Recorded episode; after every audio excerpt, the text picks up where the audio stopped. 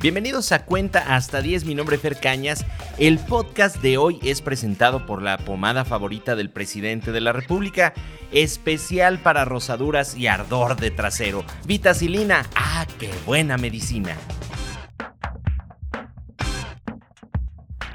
El 6 de junio fue una jornada histórica, las elecciones más grandes hasta el momento en la historia reciente de México, con una participación de entre 51.7 y 52.5. Esta fue menor que en 2018, pero sí trajo sorpresas bajo el brazo.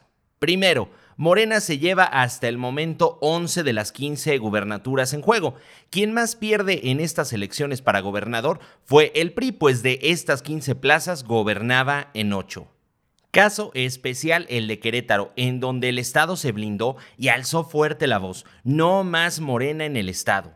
En Querétaro, Morena obtuvo una derrota contundente. Cero puestos de elección popular ganados. Morena se fue en blanco, en ceros, ni una de las 15 curules estatales, ni una de las 5 diputaciones federales y ni una presidencia municipal de las 18 que hay en el estado.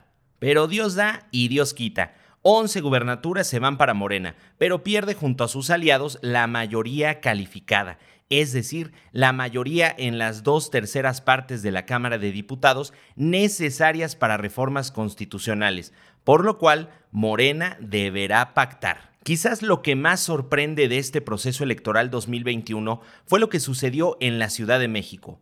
La así llamada izquierda, y entre comillas izquierda, desde 1997 gobierna la Ciudad de México y gran parte de las hoy llamadas alcaldías. Benito Juárez desde el 2000 la mantiene el PAN. Miguel Hidalgo, panista también, alternó con Morena en 2012 y 2018. En estas elecciones regresó a manos del PAN, pero ahora sí viene la sorpresa y pido redobles. Morena perdió nueve alcaldías, seis de ellas en las que históricamente había gobernado. Sorprende mucho que Cuauhtémoc se haya perdido con una figura que manda en la demarcación, Dolores Padierna, quien desde 1985 ejerce una gran fuerza política en la alcaldía que alberga los tres poderes de la Unión.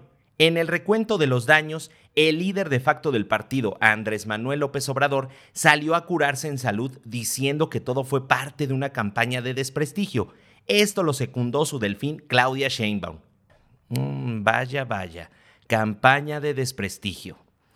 Quizás fue la campaña de desprestigio de quitar los subsidios, entre ellos la atención para mujeres con cáncer. O quizás fue la campaña de desprestigio de que los niños con cáncer tampoco cuenten con medicamentos. O puede ser la campaña de desprestigio de haber eliminado las estancias infantiles.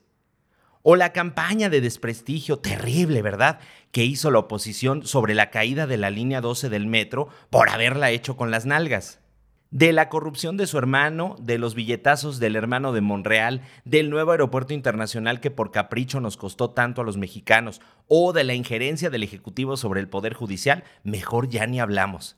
Tantas y tantas campañas de desprestigio, o mejor dicho, campañas al interior del gobierno por fallarle a los mexicanos, por ineptitud o corrupción.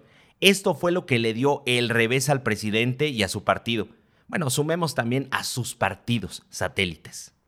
López Obrador tiene dos opciones ahora. Moderar su discurso y trabajar, así, con mayúsculas, trabajar. O bien radicalizarse e irse en contra de las instituciones democráticas por una vendetta política para hacer fuerte su movimiento. Todo cuesta en esta vida y la ineptitud, inexperiencia y corrupción confesa del actual gobierno ya le pasaron factura.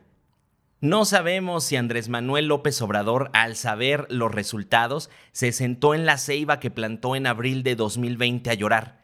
De ser así, la ceiba sería el nuevo árbol de la noche triste. Esto fue Cuenta hasta 10, mi nombre es Fer Cañas. Señor presidente, cuenta hasta 10, así es la democracia, ni modo. Síguenme en todas mis redes sociales como Fer Canas Oficial. También te recuerdo que estamos en todas las plataformas de streaming. No olvides compartir. Agur.